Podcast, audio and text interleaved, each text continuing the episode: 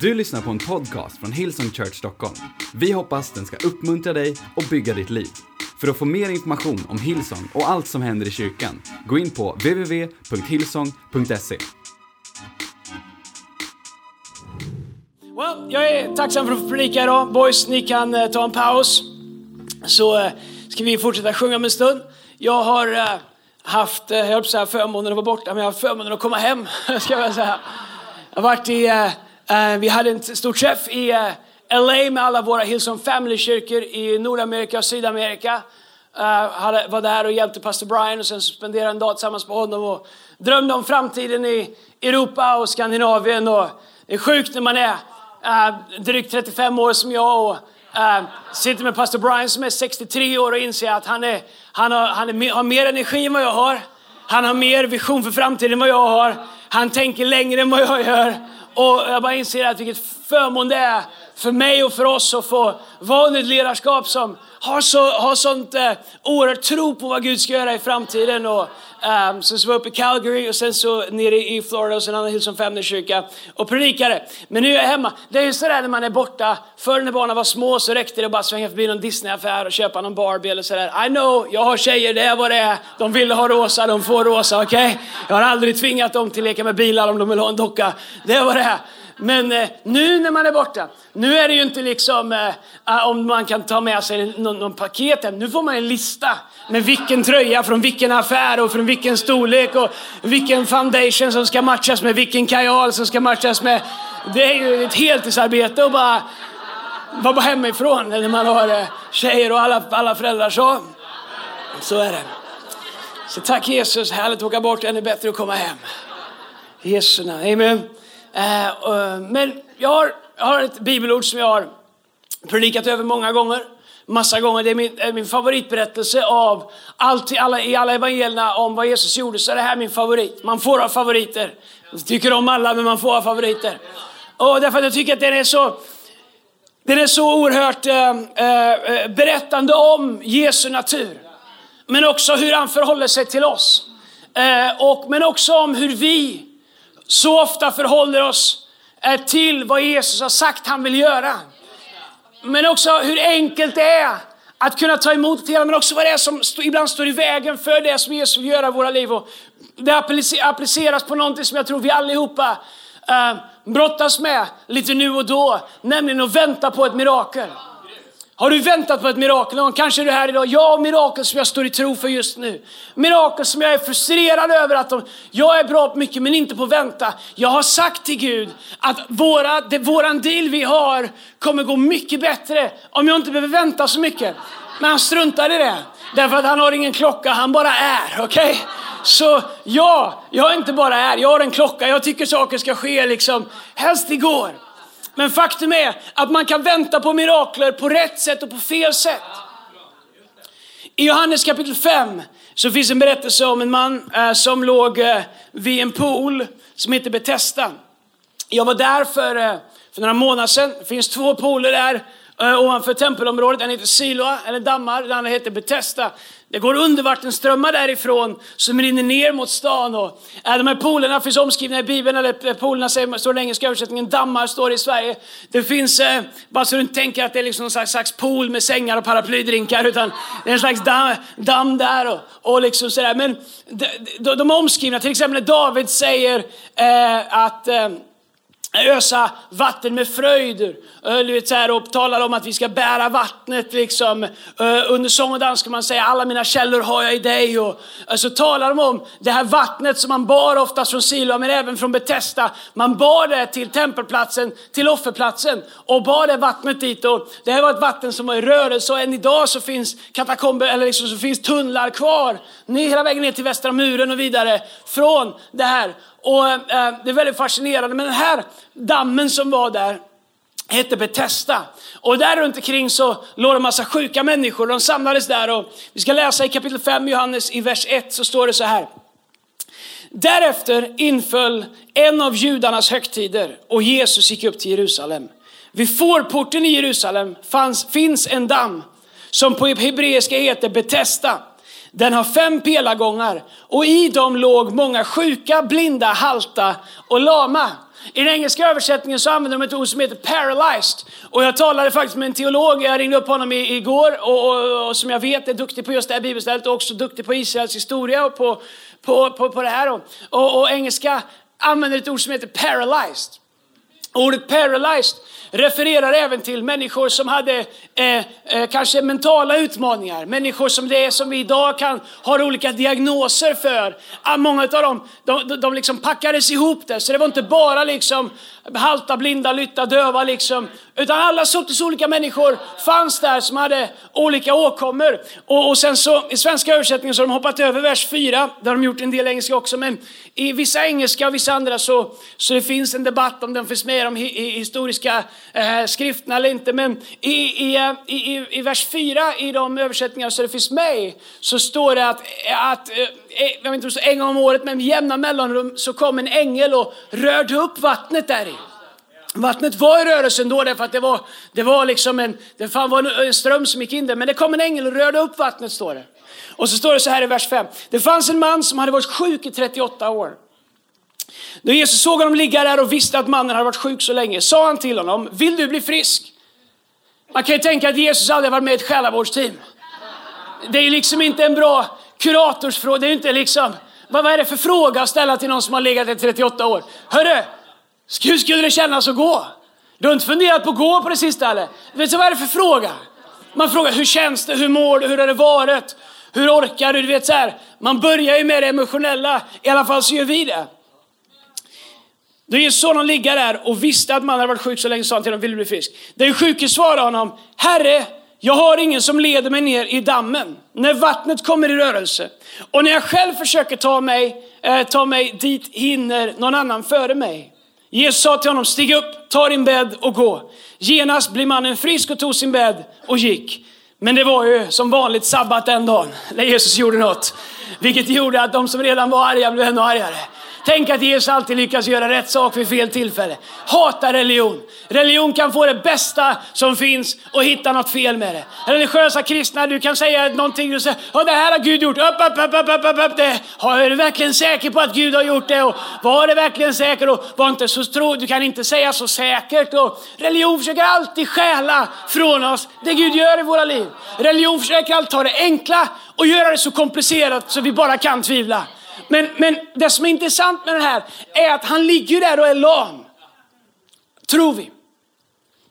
Det står faktiskt ingenstans att han inte var lam, att han, att han var lam. Vi tror, alla tror att han var lam. Det är den vanligaste tolkningen att han var lam. Det står att han legat på en bädd i trettioåtta år. Så eh, med all sannolikhet så var han lam. Det är det alla tror, okej? Okay? Jesus frågar honom inte om han vill gå. Man kan ju tycka att hans största problem är att han inte kan gå om han är lam. Jesus frågar om han vill bli frisk. Men om man läser i den engelska översättningen, inte i liksom de nyare som vi läser Message och N I V, utan den som Paulus läste, King James version, den riktigt gamla översättningen som Paulus och apostlarna och Jesus läste. Men Jesus läste inte den för den var i morgon, men, men då står det så här. I, i, samma, I samma kapitel fem, vers sex så står det så här. When Jesus saw him lie... Oh, det här är gammalt, det låter som T J läser Bibeln. Kolla här. When Jesus saw him lie and knew that he had been now a long time. Det läser man lä- liksom så här, läser Bibeln på asiatiska. And knew that he had been now a long time in that case.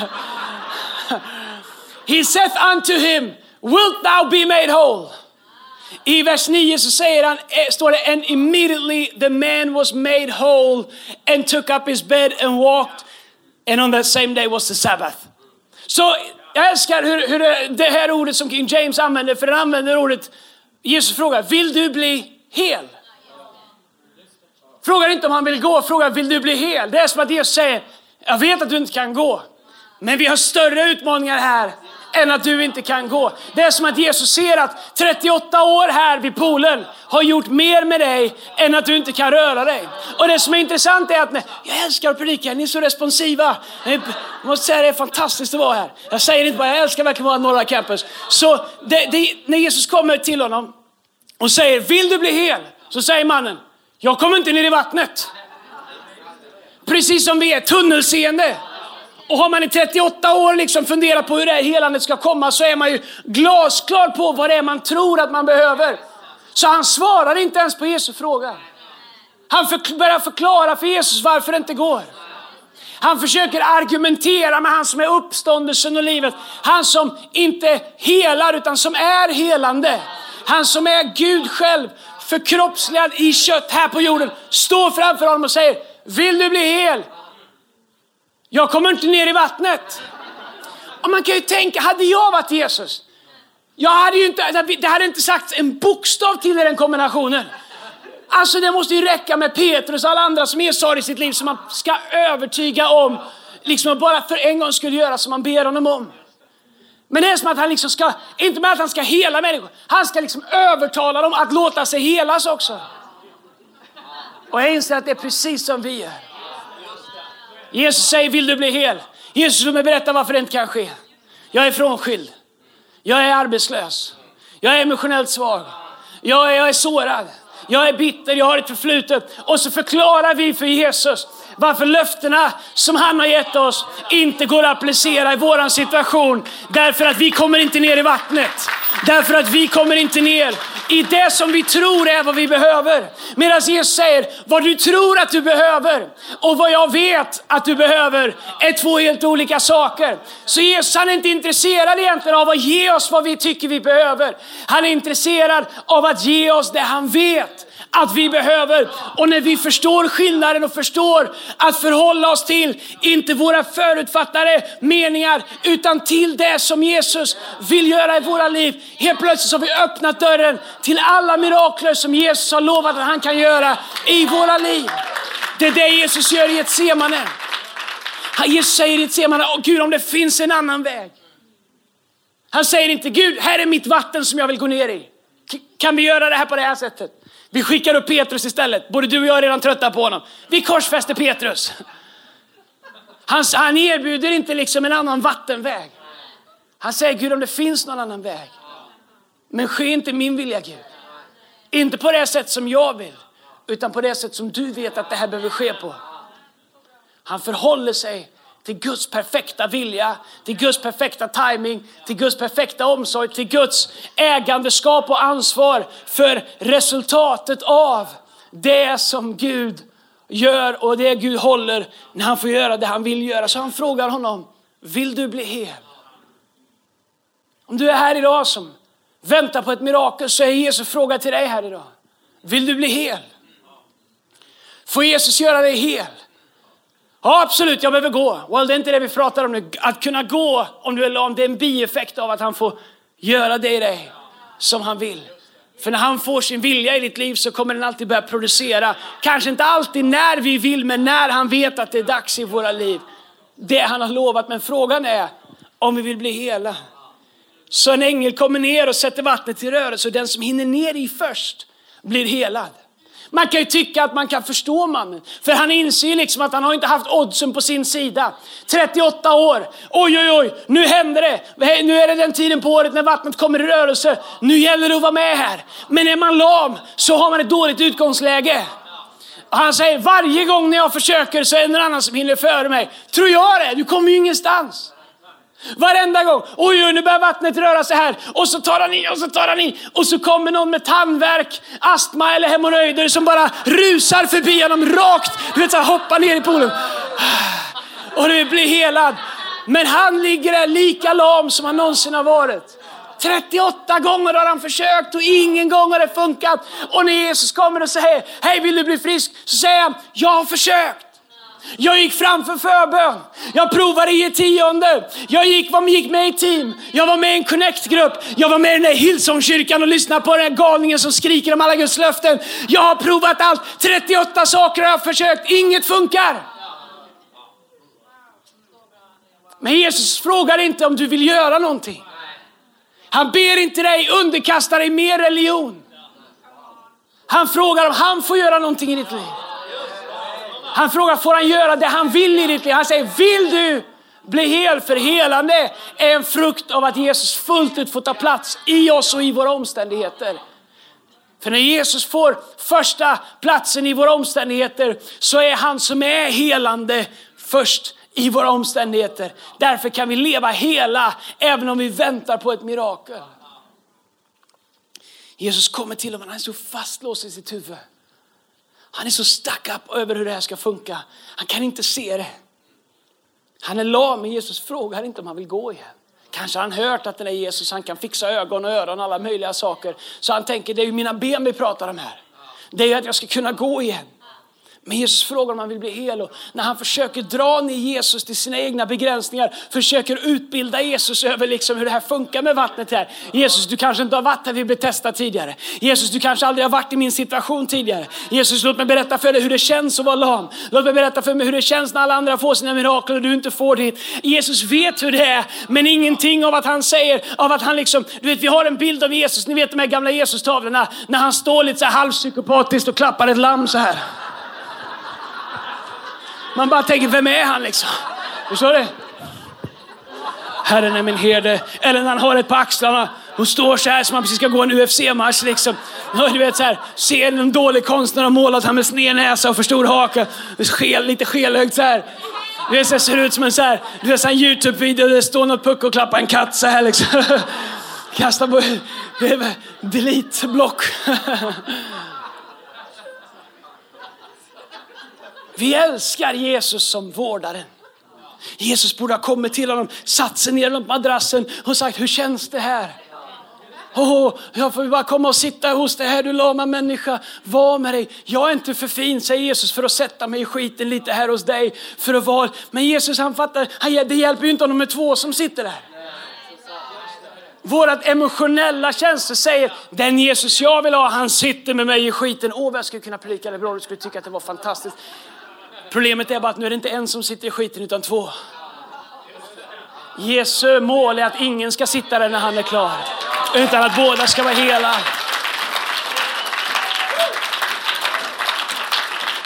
Ibland är det som känns bra den största fienden till det som är bra. Och Jesus är ibland provokativ i sin utmaning av att locka oss in i mirakler och helanden. Det är därför som hela undervisningen om Jesus som helare, Jesus som en mirakelgörare är provokativ för, vårat religi- för, för religiositet, är provokativt för, för sekulär, sekulär, sekularism, sekulariserande, sekul, sekulär, sekularisering, tack min sufflör Ida Möller. Det är bättre att inte ha studieskulden när man kan fråga någon, eller hur? Come on somebody. Det är därför de inte tycker om när vi pratar om helande. För det är provokativt. För det är mycket bättre med Jesus som känner med oss. Men vet du, han känner så mycket med dig. Att han möter dig där du är. Men han älskar dig så mycket. Att han inte lämnar dig där du är. Utan att han är beredd att ta dig därifrån. Om du är beredd. Mannen som ligger där, han är på väg att snacka sig ur sitt mirakel. Han är på väg att förhandla sig ur sitt mirakel. Genom att försöka övertyga Jesus om att det inte går. Men jag gillar hur Jesus är. Jesus, när han säger, jag har ingen som hjälper mig ner i vattnet. Så är det precis så som vi gör. Han, han retirerar till det som vi älskar. Det som på engelska kallas för the blame game. Vem kan jag ge the blame? Vem kan jag skylla på? Du förstår Jesus att jag är här för att jag kommer inte ner i vattnet. Jag, jag är här för att jag har ingen bra uppväxt. Jag är här för att jag kommer inte in på mitt universitet. Jag är här för att jag inte har en pojkvän. Jag är här för att jag har en pojkvän. Jag är här för att jag inte har blivit gift. Jag är här för att jag är gift. En del när de inte är i äktenskap vill de in. Och när de är i det så vill de ur. Det är aldrig bra. Och så, så lever man liksom i the blame game hela tiden. För att aldrig någonsin behöva stanna upp. Det handlar alltid om allt annat. Än vad jag är beredd att göra. För att positionera mig så pass. Så att Jesus kan få göra det han längtar efter. Fattar vi att om vi vill ha ett mirakel så är kostnaden för det. Att vi släpper taget om det vi har hållit i tidigare. Vi kan inte hålla både Jesus i handen. Och vårt blame game. En utav det måste ge vika i det vi gör. Så när Jesus frågar honom. Vill du bli hel?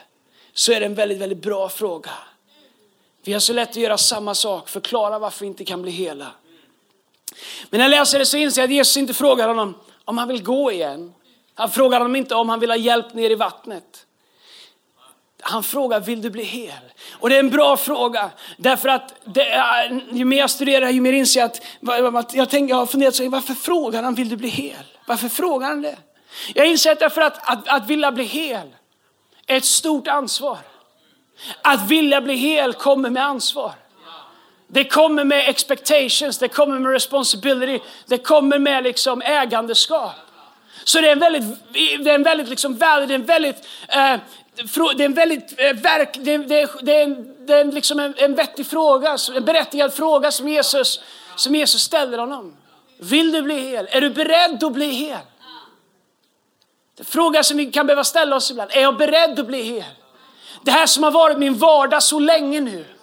Att det har blivit min identitet, det har blivit min, min trygga borg. Den här mattan jag har legat på i så många år nu. Den här tillvaron som jag känner så väl. Så frågar Jesus, vill du ha något annat än det här? Vill du bli hel? Och när jag studerar det här så inser jag att han blev hel när Jesus lät honom göra hel. Och när jag tänker på det så förstår jag att jag kan vara hel även om jag väntar på mitt mirakel. Men jag kan aldrig leva i mitt mirakel om jag inte låter Jesus göra mig hel. Jag säger det igen så, så att du förstår vad jag säger. Jag, du, jag kan vara hel även om jag väntar på mitt mirakel. Jag har mirakel jag står i tro för.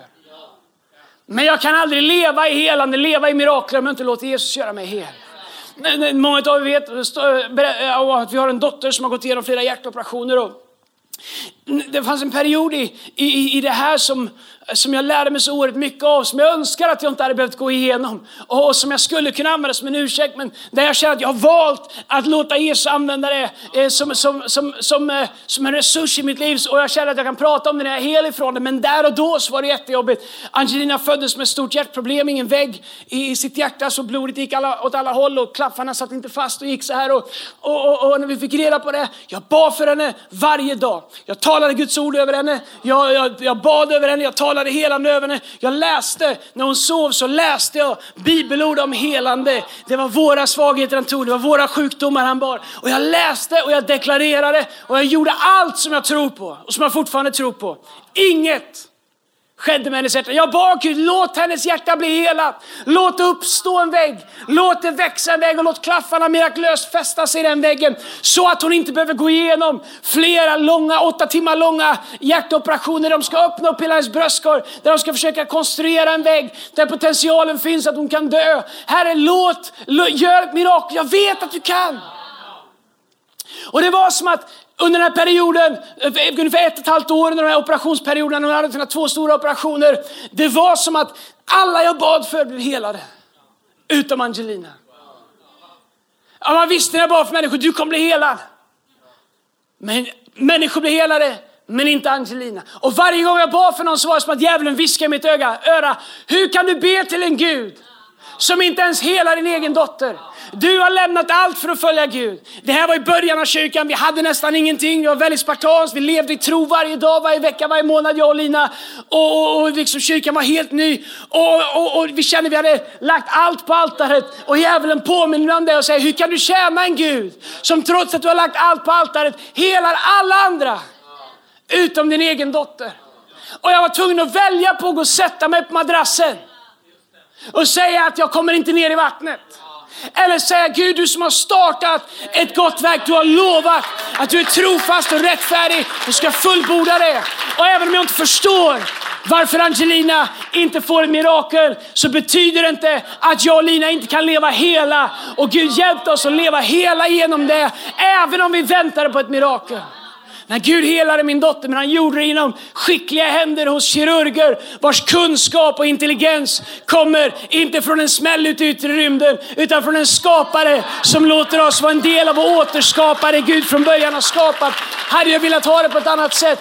Yes. Hade jag velat att de inte skulle operera på henne och såga upp hennes bröstkorg? Yes. Hade jag velat att hon inte senast när vi gjorde en undersökning skulle fått en panikångestattack för hon hade en undermedveten flashback till det här? Absolut! Är hennes hjärta till, helt perfekt? Nej, det är det inte. Det är bra, men inte helt. Men vet du vad? Jag är hel. Lina är hel. Angelina är hel. Därför att leva hel är ett beslut som vi fattar att låta Jesus göra i oss. Även om vi väntar på ett mirakel. Därför att vi kan inte leva i helande om vi inte låter Gud göra oss hela. Men, vi kan inte bli he- vi, vi, men om vi är hela så kan vi leva hela även om vi väntar på ett mirakel. Jag vill säga det till dig, du som är här idag som väntar på ett mirakel. Medan du väntar, låt Jesus göra dig hel. Anpassa inte dina förväntningar, din tro, din teologi till omständigheterna. Försök inte dra ner Jesus till din matta, utan säg Jesus, yes, vad du än vill Jesus, gör dig mig som du vet det bäst. Därför att han är vägen, sanningen och livet. Han vet, han leder dig på rätta vägar för sitt namns skull. Han vet vad du behöver. Han har inte glömt dig. Han, han har inte, du är inget undantag. Det finns en plan för dig. Det finns, du kan lita på honom. Och du kan leva hel genom alla helveten. Även om du väntar på mirakler i ditt liv. Att bli gjord hel innebär ansvar. Och det är det Jesus frågar honom. Det är därför han inte bara gör honom hel. För Jesus kunde gjort så att han kunde gå. Men han hade snart varit tillbaka på mattan igen. Därför frågar Jesus honom, vill du bli hel? Jesu kraft i våra liv kommer med ansvar. Om att börja leva according, att börja leva i enlighet med kraften i våra liv. Att låta kraften definiera våra liv, inte våra erfarenheter. Att låta löftena definiera vår framtid, inte vårt förflutna. Vill du att Jesus ska göra dig hel, så vill Jesus göra dig hel. Men om du vill att Jesus ska göra dig hel, så vill jag säga att bli gjord hel innebär ansvar. Och jag skriver ner tre saker som jag tror att, att det, vilket ansvar det innebär. Kanske mer, men här får du tre. Det är allt jag hinner innan jag ska åka och predika klockan tolv. Jag har varit borta två veckor så jag ska predika hela dagen. Awesome! Det är det man får göra när man är pastor. Sen så får någon annan predika nästa vecka. Men idag är det min dag. Men det innebär att eh, både, Jesus följer inte med mig, inte sitter. Han stannar här, men jag måste vidare. All right. Tre saker som det innebär vid ansvar att vara hel. Att bli gjord hel innebär ansvar att nummer ett, att ta emot miraklet.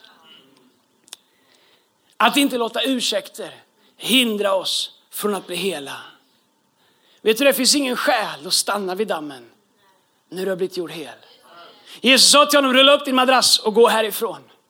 Jesus inser att ska du klara att leva hel så måste du lämna den plats som har varit din tillvaro. Vi vill säga att hundarna återvänder till sina spyor. Vi har en tendens i våra liv att dras tillbaks till där vi kommer ifrån.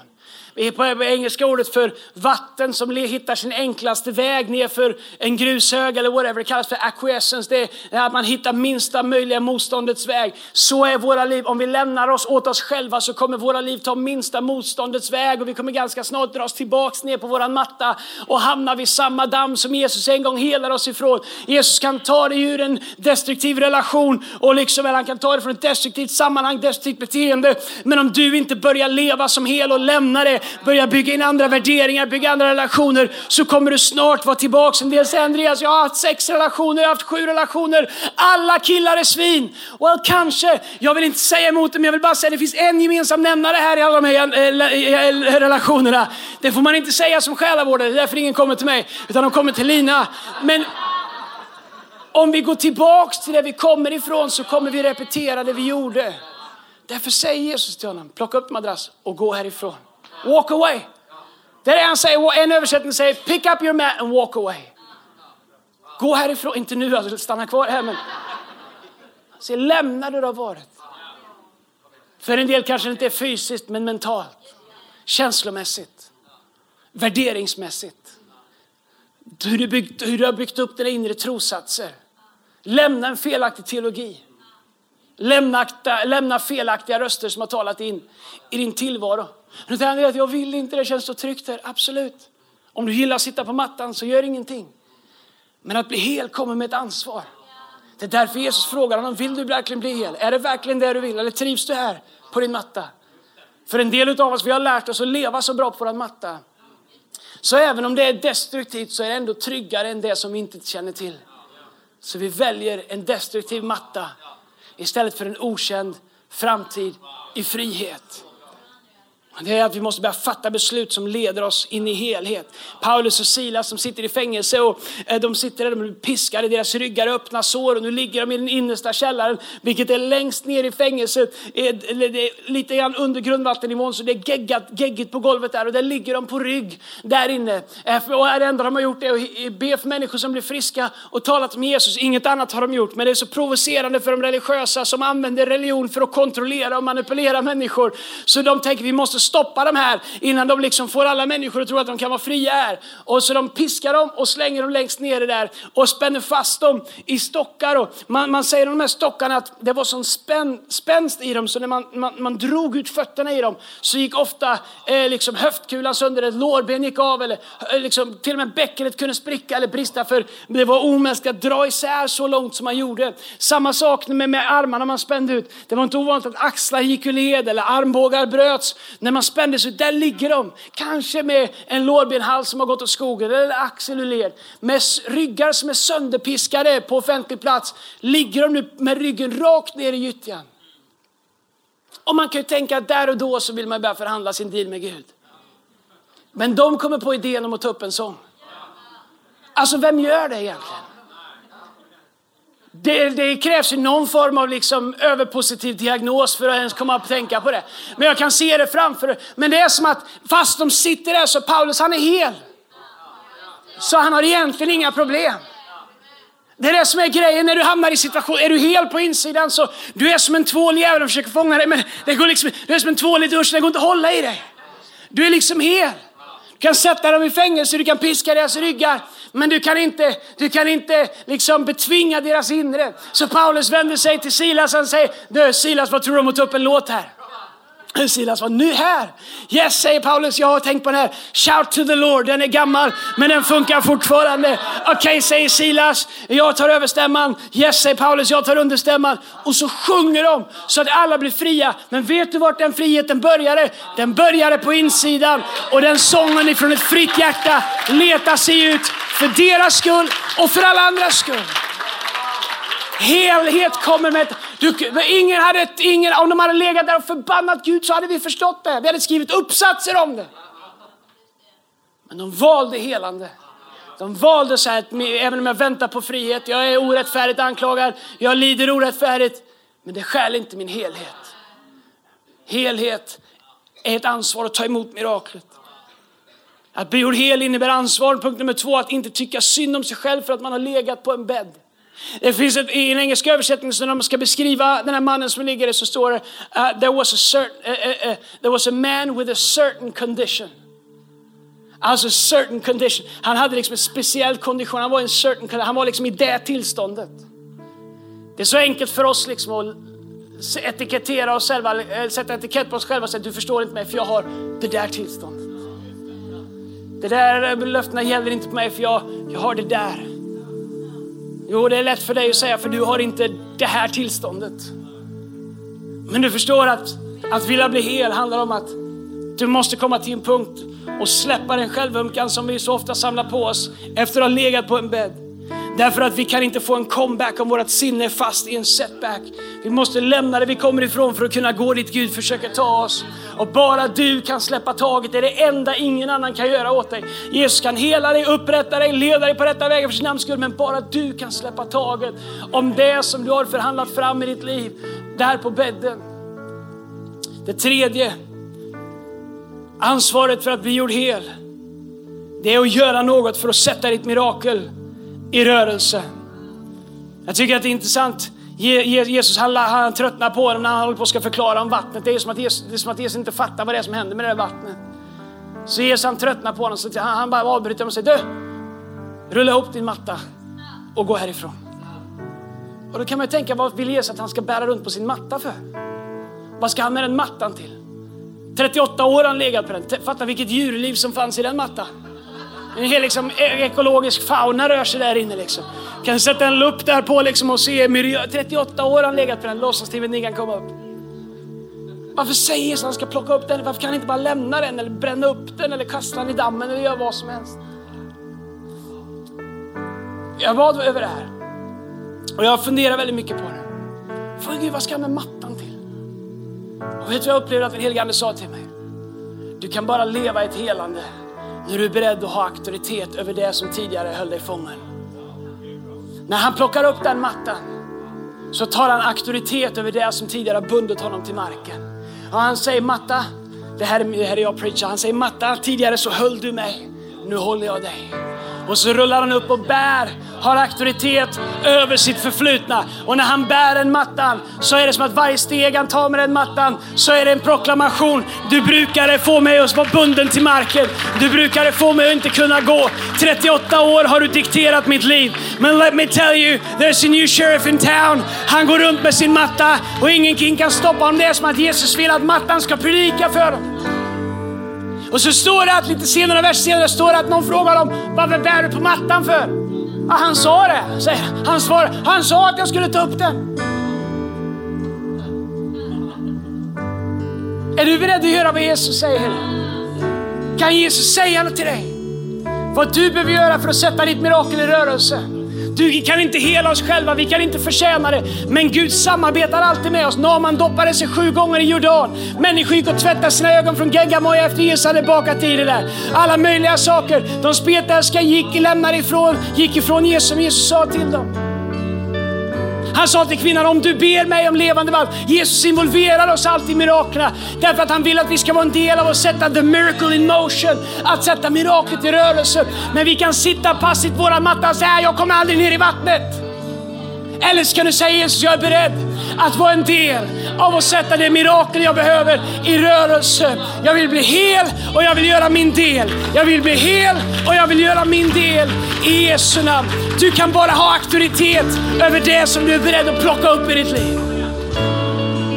Det som du är beredd att sluta kasta på andra. Det du är beredd att låta andra människor försöka bära i ditt liv. Du kan inte längre låta dem i ditt förflutna bära ditt förflutna. Plocka upp det, äg det, dominera det, ha auktoritet över det. Lägg det under dina fötter lite nu och då och trampa på det. Plocka upp det igen och lev i auktoritet över det. Och lev i den smörjelse, den auktoritet som Gud har gett dig. Därför att han som är i dig är större än det som har varit emot dig. Och samma ande som uppväckte Kristus från den döda är fortfarande mäktigt verksam på insidan av ditt liv och av ditt liv och ditt liv. Därför så kan du vänta på ett mirakel, men du behöver inte vänta på att bli hel i Jesu namn. Kom och ska vi stå tillsammans. Du ska be en bön, så ska sjunga en sång. Du kan fortsätta spela. Jag ska be en bön. Innan folk försvinner, jag bara hänger med mig ett litet ögonblick till. Därför att jag, jag, min bön är att människor ska få ett mirakel. Min bön är att Jesus ska komma fram till dig på din matta idag. Oavsett vad den representerar. Du kan bara blunda där du står i Jesu namn. Så ska jag be för dig. Om du är här idag och du säger, Jesus, äh, säger Andreas, jag väntar på ett mirakel. Andreas, jag är i väntan på ett mirakel. Men jag vill inte vänta på att vara hel. Om du säger, Jesus, jag behöver ett mirakel. Men jag tänker inte vänta längre. Utan jag är beredd att göra det du kallar mig till. Jag vill bli hel här och nu. Jag vill plocka upp min matta nu när du säger det. Då vill jag be för dig. Därför att mitt, mitt ord till dig idag, det är att there's a miracle on the way. Det är mirakler på väg i Jesu namn. Jag vet inte hur, jag vet bara att i Jesu namn. Om du är här idag och säger, Andreas, när du ber, be för mig, därför att jag väntar på ett mirakel. Jag är väntan på ett genombrott, jag är väntan på ett helande, jag är väntan på, på ett upprättat äktenskap, jag är väntan på att min business ska vändas, turnaround, oavsett vad det är. Jag vill be för dig som väntar på ett mirakel. Och sen Andreas, det är jag, lyft upp din hand just nu, ska jag be för dig där du står. I Jesu namn. Jag ska be en bön och sen när jag bett den kommer jag gå rätt in i en lovsång. Och när vi sjunger den, då vill jag att du sjunger som att du verkligen ska connecta med Gud. Sjung som att du plockar upp din makta. Sjung som att du sätter dig själv i rörelse och blir en del av det mirakel som Gud gör i ditt liv. Håll din hand upp om du behöver ett mirakel. Fader, i Jesu namn, i enlighet med ditt ord, så tackar dig för att du är en mirakelgörare. Herre, oavsett hur tjugosjutton orelevant eller ointellekt det är, så är du fortfarande the miracle maker. Och jag tackar dig, Jesus Kristus, säger ens namn, att det är mirakler på vägen i människors liv. Jag talar ett mirakel, jag talar ett genombrott, jag talar ett övernaturligt ingripande. Herre, jag talar till saker som står i vägen. Hävd upp och kasta det i havet i Jesu namn. Herre, jag tackar att dina planer, dina syften ska komma igenom i Jesu namn. Jag deklarerar helande och jag deklarerar att människor ska bli hela i Jesu Kristus, säger ens namn, vi ber. Kom on, låt oss sjunga tillsammans i tro i Jesu namn. Kom on, sjung som att det är mirakler på vägen i Jesu namn. Du har lyssnat till en podcast från Hillsong Church Stockholm. Om du vill veta mer om vår kyrka eller om våra söndagsmöten, surfa in på w w w punkt hillsong punkt se.